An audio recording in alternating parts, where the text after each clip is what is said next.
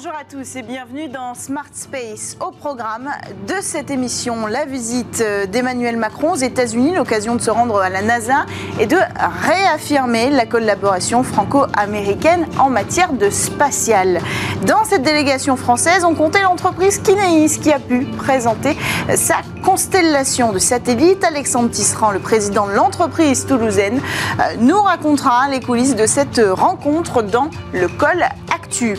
Et puis, nous verrons ensemble des impressionnantes images d'une sortie extra-véhiculaire réussie autour de l'ISS et Mars qui nous dévoile encore d'étonnants secrets sur son histoire. Ensuite, ce sera votre talk et on embarquera ensemble sur le programme Artemis avec nos invités pour revoir comprendre les enjeux politiques et technologiques du retour des hommes avec un grand H sur la Lune, alors même que la capsule Orion s'apprête à rentrer sur Terre après avoir fait le tour de notre satellite, la première étape du programme Artemis. Voilà pour le sommaire. On démarre avec votre séquence Le Colactus sur Bismart.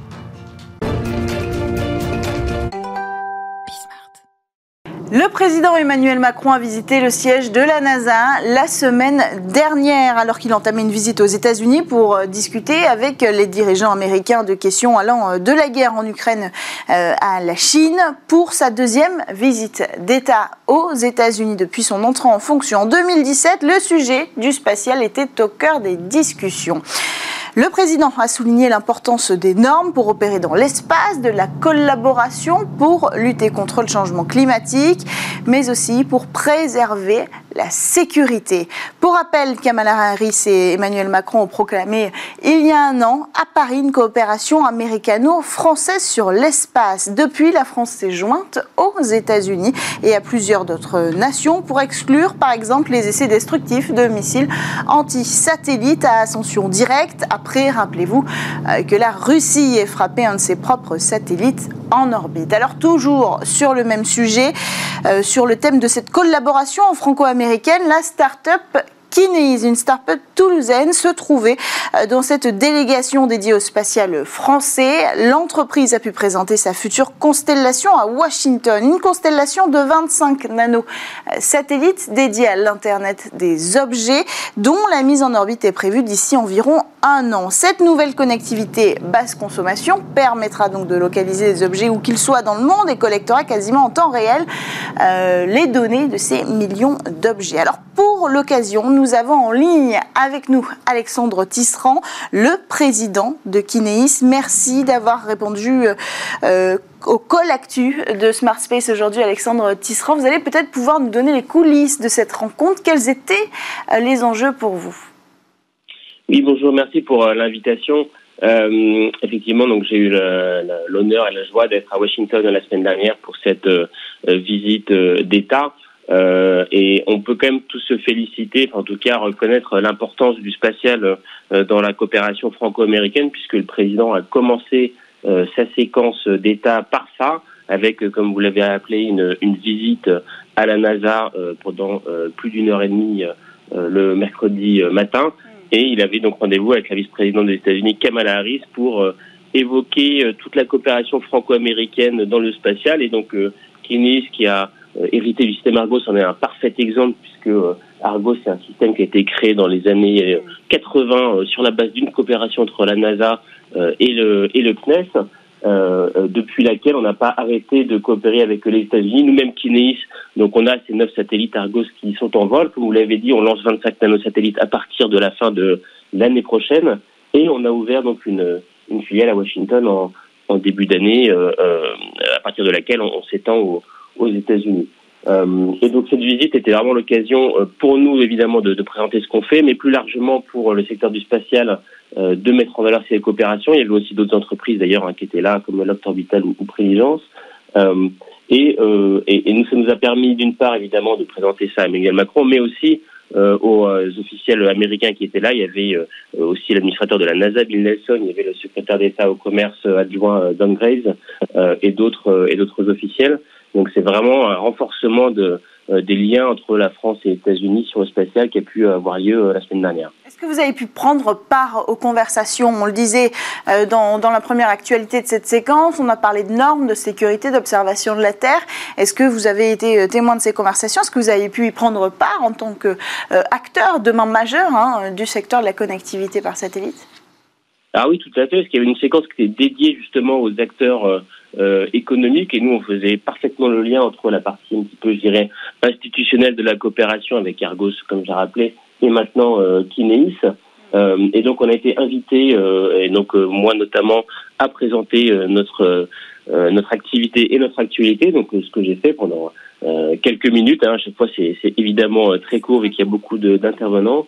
Et on a pu donc faire passer des messages d'importance de, de coopération, notamment, comme vous l'avez rappelé, sur le sujet des normes, que ce soit d'un point de vue spatial pur, la, la, la, problématique de la régulation en orbite de, des satellites, mais aussi euh, sur euh, euh, les territoires américains, la possibilité de candidater à des appels d'offres américains, quand bien même on s'est basé en France. Et donc c'est des messages qui ont bien été entendus, en tout cas discutés, et sur lesquels on a senti un réel intérêt des deux parties. Merci beaucoup Alexandre Tisserand d'avoir pris le temps de répondre à notre collectu président de la société toulousaine euh, Kineis. Quant à nous, on enchaîne avec une autre actualité, deux autres même avant de, se quitter pour euh, passer au talk. Euh, sur Mars, des tsunamis géants auraient frappé un océan il y a 3,4 milliards d'années. C'est une étude publiée le 1er décembre 2022 qui nous révèle cela. Et le responsable de ce tsunami, c'est un astéroïde, un énorme astéroïde. Le choc de sa rencontre avec Mars aurait provoqué un tsunami géant euh, qui aurait transformé à lui seul le climat à l'horizon de la planète Mars. Les chercheurs ont identifié un cratère de 110 km, le cratère de Paul, qui pourrait être la zone d'impact. Selon l'une euh, des simulations réalisées par euh, toujours ces mêmes chercheurs, le choc aurait libéré une énergie équivalente à une explosion de TNT de 13 millions de mégatonnes. Alors rendez-vous compte, hein, pour comparaison, l'arme nucléaire la plus puissante euh, jamais testée, la Tsar bombe, a libéré environ 57 mégatonnes. Ici, on parle de 13 millions de mégatonnes. Au total, 570 000 kilomètres euh, carrés auraient été inondé. Alors évidemment, selon les conclusions, ce cratère de Paul, il pourrait être un endroit euh, idéal pour rechercher et peut-être trouver enfin des preuves qu'il y a eu la vie sur la planète Mars. Dernière actualité, on termine avec euh, des images impressionnantes d'une sortie dans l'espace. Les astronautes américains Josh, Josh Cassada et Frank Rubio ont passé plus de 7 heures en dehors de la station spatiale internationale. Samedi 3 euh, décembre, leur mission consistait à installer un panneau solaire afin d'augmenter évidemment l'alimentation en énergie à bord de l'ISS. Vous aviez déjà découvert cette manœuvre avec la sortie extravéhiculaire de Thomas Pesquet et la mission, cette fois-ci encore, a été accomplie avec succès. Voilà pour l'actualité. On enchaîne avec notre talk sur Bismart. Alors que la capsule Orion est bientôt de retour sur Terre, je vous propose de revenir ensemble sur l'ensemble du programme Artemis pour comprendre euh, les enjeux du programme qui doit renvoyer les hommes avec un grand H sur la Lune. Pour en parler, nous avons euh, nos invités avec à mes côtés Philippe Hénarejos, rédacteur en chef de Ciel et Espace. Vous êtes aussi euh, l'auteur de ce livre, Ils ont marché sur la Lune, un livre qui retrace évidemment le programme Apollo qui tombe à pic, puisqu'il vient de ressortir en édition de poche, alors même que nous fêtons euh, cette semaine le lancement de la toute dernière mission euh, Apollo, euh, Apollo 17, qui est partie il y a 50 ans. On aura l'occasion d'y revenir. Avec nous, à distance, nous avons aussi Sébastien Bard, sous-directeur de l'exploration et vol habité au CNES. Bonjour Sébastien, est-ce que vous pouvez nous rappeler votre rôle précisément, votre implication sur le programme Artemis? Bonjour. Euh, alors sur le programme Artemis, euh, la France euh, participe essentiellement via l'ESA hein, mm. en tant que pays membre, donc on, contribue financièrement au programme Artemis. les contributions essentielles de l'Europe dans le programme Artemis, ce sont les ESM. Le ESM, c'est le véhicule qu'on voit derrière la capsule Orion, là, qui a des panneaux solaires en forme de croix et qui, apporte l'énergie et la propulsion au, module Orion. Et ça va être aussi deux modules importants dans la future station, le Gateway qui va être autour de la Lune. Donc c'est la contribution de l'Europe, au même un peu sur le modèle de ce qui avait été fait sur l'ISS, mais là, ce coup-ci, avec des contributions beaucoup plus importantes de la part de l'Europe. Donc vous participez à coordonner tout ça pour la partie euh, française en tout cas. On va y revenir euh, dans cette émission. Alors messieurs, moi j'aimerais qu'on se pose une première question. Pourquoi 50 ans après avoir envoyé des hommes pour la dernière fois, on retourne sur la Lune? On retourne sur la Lune parce que finalement, si on réfléchit bien, euh, Donald Trump l'a décidé, il était président. D'accord. Non, mais c'était exactement ça. Il y avait euh, un programme lunaire américain qui avait été amorcé par euh, George Bush, mhm. qui avait été annulé par Barack Obama. Mhm. mais il était lancé. Donc, les études pour le lanceur géant Space Launch System, on, pourrait y revenir, mhm. étaient en cours. Euh, les euh, tests, les préliminaires euh, pour la capsule, le vaisseau spatial Orion mhm. étaient en cours. Il y avait même eu un vol réalisé à partir avec une autre fusée que la SLS en 2014, un vol d'essai. Donc tout ça a été avancé. Les industriels ne voulaient pas trop reculer. Mhm. Et sur ces entrefaites, dirons-nous, mhm. Donald Trump est arrivé au pouvoir. Et euh, ben, il a voulu faire un coup un peu à la Kennedy, mais mhm. c'était du Donald Trump. Oui. Donc euh, il a L'éclat n'était pas là, mais l'ambition le, le retour sur la Lune avant, à l'époque, fin 2024, qui devait marquer la fin de son deuxième mandat. Mhm. C'est vrai. Les choses ne sont pas passées comme ça. Les choses ne sont pas passées comme ça, et peut-être que pour la Lune, elles ne seront peut-être pas tout à fait pareilles non plus. Oui, on pourra. ce calendrier, actuellement, on est sur plutôt fin 2025 pour euh, un atterrissage sur la Lune lors de la mission Artemis 3. Oui. Ce calendrier semble difficile à tenir d'après moi. Un petit peu. Euh, Sébastien Bard, votre avis sur cette nécessité aujourd'hui de retourner sur la Lune euh, C'est toujours une question d'ambition politique? Oui, comme l'a dit Philippe, ces grands programmes, là, quand même, sont des programmes très onéreux. Et euh, quelle que soit la motivation derrière, il faut qu'il y ait à la base une, une, une volonté politique. C'est ce qui s'est passé à l'époque du programme Apollo. Les Américains s'étaient fait damer le pion sur le premier satellite, le premier homme dans l'espace avec Gagarine. Il fallait, il fallait euh, sauver l'honneur. Donc Kennedy a lancé ça. Euh, vraiment comme une économie de guerre. Ils sont, ils sont allés sur la Lune, ils ont gagné. Une fois qu'ils ont gagné, euh, ça coûtait tellement cher que bon, ils ont arrêté. Euh, là, c'est un peu la même chose quand même. c'est Donald Trump, peut-être, mais bon, la nouvelle administration n'a pas arrêté le programme. On, revient un peu la même chose à une échelle un peu moindre avec la, Chine. Il y a quand même une vraie compétition pour aller pour, pour, ce leadership. Alors au départ, c'est plutôt un leadership d'ailleurs autour de Mars. point de vue scientifique, les scientifiques préféraient aller, aller sur Mars. Bon, Mars, c'est quand même un peu un peu compliqué. Hein. Euh, L'ISS est 400 km, Mars est Obama 40 millions de kilomètres. Donc, en fait, on va euh, sur la Lune à défaut? euh, alors on y va. Alors à défaut, euh, on y va. Je, dirais pas à défaut, mais c'est la, solution la plus raisonnable. Euh, la marche est trop haute quand même pour aller sur Mars. quand on y réfléchit un peu aussi, bon, il y a quand même énormément de technologies à, à maîtriser qu'on ne maîtrise pas encore. Et donc aller sur la Lune, ça permet aussi de d'avoir d'avoir ce step là où on va valider plein de choses. Donc ça, c'est une fois que là c'est décidé politiquement, je veux dire voilà, il y a un enjeu technologique pour nous de, de valider des technologies dont on aura besoin si on veut voir des voyages lointains et pouvoir faire vivre des humains longtemps, longtemps dans l'espace. On, y, reviendra peut-être sur ce type de technologie. Ensuite, bah, une fois qu'on y va, bien sûr qu'il y aura un, enjeu scientifique. Hein. Euh, bah, connaître la Lune déjà, c'est notre satellite, on ne le connaît pas si bien que ça. Euh, ça nous renseignera aussi sur la formation de la Terre. Il y a, des opportunités scientifiques importantes, euh, par exemple en pouvant mettre des télescopes sur la face cachée de la Lune, comme des gros télescopes terrestres, mais ce coup-ci on n'aura pas les effets d'atmosphère, donc on pourra avoir de meilleures performances. Et puis enfin, ce qui est différent, ce qui est différent aussi dans ce, dans ce programme, après c'est des opportunités, euh, il y a des enjeux aussi économiques. Hein. On, va y retourner, mais pas forcément dans le même modèle que hmm. ce qui a été fait dans le programme Apollo. C'est-à-dire la NASA, qui quand même bon drive ce programme, a, a, ouvert une place beaucoup plus importante à, au secteur privé, comme elle le fait. C'est vrai que c'est un nouveau visage hein, du secteur que nous révèle le, programme Artemis. Mais avant, vous, vous citiez la Chine, vous parliez de la face cachée de la Lune justement. La Chine, pour l'instant, ce sont les seuls à avoir réussi euh, à envoyer un rover rover sur la face cachée de la Lune. Ça, c'était quand même un sacré coup d'éclat. Est-ce que ça nous rappelle un petit peu cette concurrence euh, américaine avec la Russie? On est exactement dans le même schéma aujourd'hui? C'est un schéma très similaire, en effet. Euh, c'est un peu plus mou, je dirais, qu'à l'époque, parce qu'il faut se rappeler que le programme Apollo dans les années 60, ça a été un investissement colossal, un véritable effort de guerre mhm. pour les États-Unis. là, le programme Artemis, c'est un effort important. On voit que le budget de la NASA ces derniers temps au, Sénat américain a été un peu plus doté. Donc il arrive aux alentours de 22 milliards par an, ce qui est pas mal. Il, est, mhm. en, il est en hausse. Hein. On était plutôt aux alentours de 19. Mais vous voyez, c'est pas une, c'est pas une augmentation colossale comme on a pu connaître au, bah début des années 60.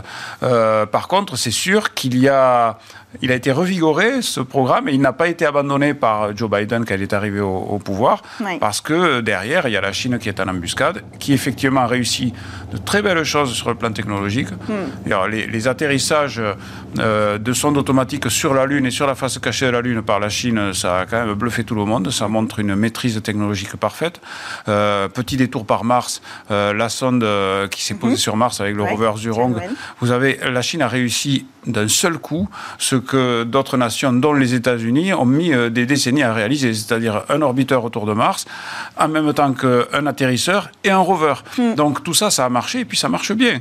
Donc euh, la Chine a un programme lunaire dont on ne connaît pas totalement les contours, mais on parle d'une base lunaire au pôle sud de la, hmm. euh, au pôle sud de la, de la, de la Lune, euh, dans l'horizon 2030, euh, un peu plus au-delà. Quoi, avec Donc ça arriverait après nous quand même avec des humains, parce que c'est un vrai sujet. Hein. On a, j'ai une citation ici de, Bill Nelson qui, qui, réagissait en août à la télévision américaine, hmm. qui disait c'est notre territoire. Nous ne voulons pas que la Chine y aille et dise c'est le nôtre. C'est exactement ça. Ça va être le premier à arriver sur place pour euh, bon voilà, on est les précurseurs, on est les pionniers ici il euh, y, a, effectivement les États-Unis ont toujours marché déjà comme ça. Quand même, hein. oui, ils, sont aiguillonnés par la Chine. Ils ne veulent pas lâcher le territoire. Ils y sont allés, mais ils y sont plus. Euh, et, ils ne veulent pas que d'autres s'y installent tout seuls. C'est une, question de, souveraineté qui se prolonge jusque dans l'espace. Mm. Alors il y a un autre jeu politique dont on a pu être témoin cette semaine, Sébastien Bard. Euh, c'est ce jeu autour des astronautes. Il y a quelques jours, on le disait dans notre séquence actualité, Emmanuel Macron était à la NASA. Et puis il était accompagné de Thomas Pesquet. Il a rencontré aussi euh, euh, Joe Biden, le président des États-Unis, euh, Kamala Harris. Bref, on a senti quand même une insistance assez lourde hein, de dire bon, Thomas Pesquet, notre astronaute européen, mais français, ce serait bien qu'on puisse le voir sur la Lune. Est-ce que c'est pas un peu non réglementaire cette façon de faire, Sébastien? Oh, je dirais, dirais pas que c'est dans le commentaire. C'est du, c'est de, sport, c'est, c'est de la compétition aussi qui existe entre les pays européens. Nous, euh, on est tous autour de l'ESA parce que ben, on peut pas, aucun pays européen tout seul arriverait à, à, faire, à réunir suffisamment de fonds pour faire des programmes ambitieux comme ça. Mm. Donc, notre façon en Europe de, d'apparaître dans, ce, dans, ces programmes, c'est quand même d'être unis. C'est ce que fait bien l'ESA quand même. Ensuite, voilà, euh, ben, les aspects souveraineté, ils existent aussi euh, à l'échelle européenne, quoi. Donc, comme vous le dites, euh, Thomas Pesquet, il est astronaute européen, mais il est quand même bien français, quoi. Mm. Et donc, on, aime bien le dire. Et là aussi, euh, euh, il y aura une compétition sûrement entre les pays européens quand on va devoir choisir le, premier européen qui va aller sur la Lune, autour de la Lune, hein, après les premières, après Artemis 3. ben voilà, sûrement, il y avoir forcément une compétition entre nous, entre les Allemands, entre les Italiens. Qui a déjà commencé de toute évidence. Ben, bien sûr, bien sûr, faut pas, faut pas. La même chose se joue. Alors peut-être plus amicalement qu'entre la Chine et les États-Unis, mais il y a aussi cette compétition au sein de l'Europe. Est-ce que l'Agence spatiale européenne officiellement n'a pas réagi, mais, mais c'est le genre de sujet qui agace un petit peu Parce que ça, c'est le rôle de l'Agence spatiale européenne, de négocier qui ira et de décider qui ira. Et, d'ailleurs, l'Agence spatiale européenne a déjà négocié euh, trois places Mhm. dans le programme Artemis, au-delà d'Artemis 3, comme cela a été dit, euh, pour des astronautes européens autour de la Lune. Et Joseph Aschbacher, qui est le, directeur, général. De la, général de l'Agence spatiale européenne, essaie depuis des mois de négocier auprès de Bill Nelson, l'administrateur de la NASA, euh, une place pour aller sur la Lune. Euh, alors, Aschbacher se veut optimiste. Nous avons, à Ciel Espace, interviewé Bill Nelson à ce sujet. Mhm. Il nous a dit Ashbarer est optimiste. D'accord, c'est important de rappeler que c'est pas fait. C'est pas fait, c'est un, cours de négociation. En fait, mm. voilà, les États-Unis et l'Europe sont des partenaires qui se connaissent, des partenaires historiques, mm. mais il y a toujours euh, euh, une, histoire de leadership et les mm. Américains, le programme Artemis, même s'il y a des éléments importants créés par l'Europe, fabriqués par l'Europe dans ce programme Artemis, ils en gardent la maîtrise. Donc, euh, ce que nous dit Bill Nelson, c'est on va d'abord essayer de déposer des Américains sur la Lune en toute sécurité, les faire mm. revenir. Après, on verra. On voit que c'est un sujet qui n'a pas fini d'être débattu et de faire l'objet euh, de compétitions, même au sein même de l'Europe. Vous parliez tout à l'heure de ce euh, nouveau modèle euh, de faire appel au secteur privé. Ça, c'est vraiment la grosse différence avec Apollo dans ce programme Artemis. c'est finalement ce qui nous montre un peu le nouveau visage du secteur spatial aujourd'hui. Hein. C'est la NASA qui fait appel au secteur privé pour arriver à renvoyer des hommes sur la Lune. Ah, il y a quelque chose qui a changé. C'est-à-dire que c'est pas tout à fait ça qui a changé. L'époque d'Apollo, le secteur privé était présent aussi. Euh, les sociétés euh, privées ont fabriqué les éléments de la fusée Saturne V. Euh, le module lunaire a été fait par une société privée qui s'appelle Grumman, qui existe toujours. mais la NASA, à l'époque, les utilisait comme des sous-traitants. Alors demandait, on voudrait telle et telle chose faites-le sous notre maîtrise d'œuvre, on mm. vérifie ce que vous faites et on passe un contrat avec vous pour réaliser exactement le plan qu'on veut, à peu près. Euh, aujourd'hui, ce qui change, notamment avec SpaceX, parce que je crois que c'est même un cas à part, euh, c'est que SpaceX, qui est une compagnie privée, euh, par, dont le patron est très mhm. connu, c'est Elon Musk, se comporte plutôt, non pas comme un sous-traitant, mais comme une agence spatiale privée qui a ses propres objectifs. Donc, qui fabrique euh, ces vaisseaux spatiaux, ces lanceurs, on le voit très bien avec la Falcon 9 mhm. euh, qui euh, décolle, qui lance des satellites, qui revient se poser, qui est en partie réutilisable. et SpaceX a ses propres objectifs, ceux annoncés par Elon Musk, qui est en gros d'explorer l'espace et surtout de coloniser Mars. bon. et la NASA s'appuie sur SpaceX, qui est quand même assez dynamique et qui, qui crée des choses, qui fait de l'innovation, pour par exemple lui confier le Human Landing System au sein du programme Artemis. C'est quoi le Human Landing System? C'est le LEM, le, module lunaire euh, euh, futur qui permet donc à des astronautes d'aller de l'orbite lunaire pour se poser sur la Lune. Mm. Cet élément, c'est un élément particulier qu'il faut créer. Mm.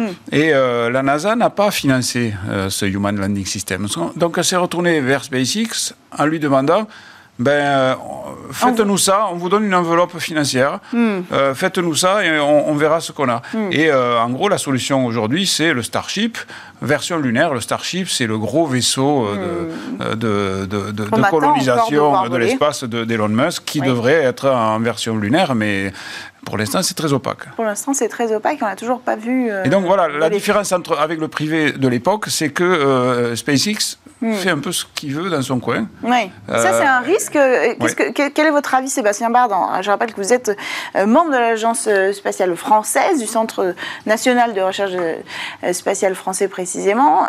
Est-ce que c'est vu comme peut-être un risque de travailler de cette façon? Parce que c'est quand même de nouveaux paradigmes, en fait. Hein non, c'est pas. Enfin, je vois pas pourquoi ce sera un risque. C'est effectivement c'est une, façon différente. Euh, l'objectif quand même de la NASA et notre aussi, c'est diminuer les coûts.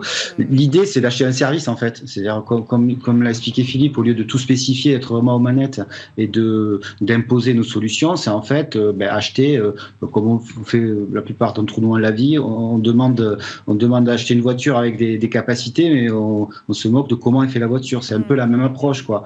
C'est-à-dire et du coup. Euh, ben, on va pouvoir solliciter plusieurs intervenants et, donc répondre en fait, euh, prendre la solution qui nous semble la meilleure ou, la moins chère. Et donc ça donne l'opportunité à des, sociétés ben, de créer des innovations, de de de de de, se, de sortir de l'ombre. Je dirais. Là par exemple, on a parlé du, gros du gros lander, le, futur LEM, mais euh, la NASA déjà a lancé un programme qui s'appelle Eclipse, là, Commercial Lunar Payload Services, euh, pour en fait euh, lancer un appel d'offres à, à, des sociétés qui fabriqueraient des landers pour pouvoir aller sur la Lune et poser des, expériences scientifiques. Donc c'est quelque chose qui est un peu moins ambitieux et donc qui donne euh, la porte ouverte à, plein d'entreprises de taille beaucoup moins plus modeste que, que Spaceship et donc qui permettent de, faire émerger un, nouveau secteur, euh, secteur spatial. Euh, aujourd'hui, c'est une opportunité qui est, qui, est, intéressante pour, pour le, secteur privé, qui est surtout donc bénéficie, qui bénéficie surtout côté américain et, et un de nos activités activité aussi en tant qu'agence, c'est bah, de faire en sorte qu'en Europe aussi, on, en tire, on tire les profits, qu'on puisse faire émerger un secteur privé aussi de l'autre côté de l'Atlantique. Est-ce qu'on est qu'on pourra se dire finalement, si on anticipe un peu, on est dans 5-10 ans, que le programme Artemis sera refaçonné d'une certaine façon. Euh, notre secteur spatial, dans le sens où il aura apporté des étapes importantes technologiquement aussi, c'est-à-dire toutes les technologies qui vont être développées dans le cadre de cette euh, reconquête lunaire euh, serviront ensuite à aller sur Mars, si tout va bien. Ces nouvelles méthodes de financement, de partenariat, c'est une façon aussi de rappeler à l'Europe qu'elle doit être souveraine et qu'elle doit être force et elle est replacée au centre hein, des discussions grâce à Artemis.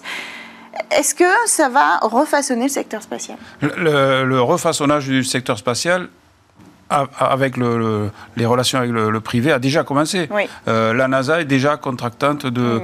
euh, demande le service à SpaceX pour euh, envoyer des astronautes dans l'ISS. donc Artemis ne, fait que prolonger mmh. cette méthode. Alors c'est sûr que en décidant d'aller autour de la Lune et sur la Lune, euh, il y aura aussi d'autres améliorations technologiques, très certainement, mm.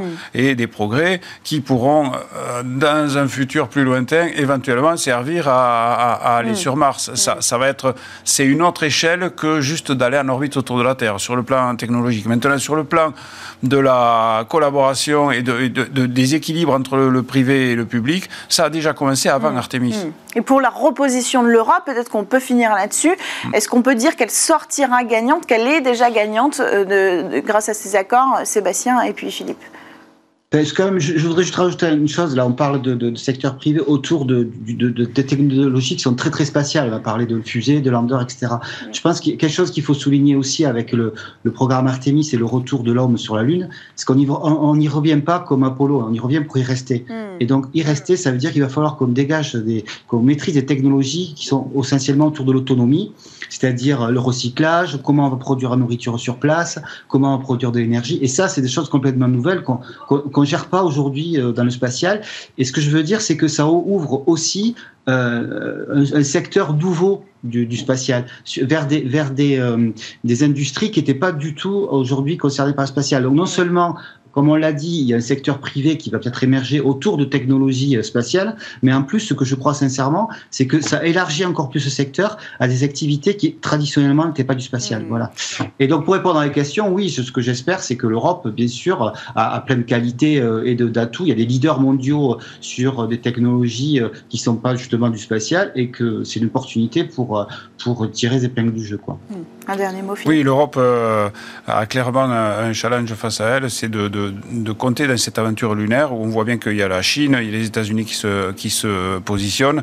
Et euh, si l'Europe euh, politiquement ne décide pas euh, d'y aller, elle va être absente, absente de ces développements dont on vient de parler, qu'ils mm. soient technologiques ou, commerciaux. Donc c'est un peu plus compliqué en Europe parce que l'Europe, c'est pas une seule voix, c'est pas un pays, c'est pas Joe Biden qui décide. c'est plusieurs pays qui doivent se mettre d'accord. C'est c'est en cours. Euh, les, pays euh, qui financent euh, l'Europe spatiale sont bien conscients qu'il ne va, pas falloir être absent de mhm. cette course-là. Et donc, espérons que le délai ne sera pas trop long pour, pour, pour, s'imposer et pour, pour faire en sorte que les règles du jeu qui vont se, se, mhm. créer sur la Lune ne se fassent pas sans l'Europe. Très important. Merci beaucoup à tous les deux d'avoir pris part à ces conversations. Sébastien Bard, je rappelle que vous êtes sous-directeur de l'exploitation exploration et vol habité euh, au CNES. Et vous, Philippe euh, Jos, euh, rédacteur en chef de Ciel et Espace et auteur, je le rappelle, de ce livre Ils ont marché sur la Lune. Merci à tous de nous avoir suivis. On se retrouve dès la semaine prochaine sur Bismart.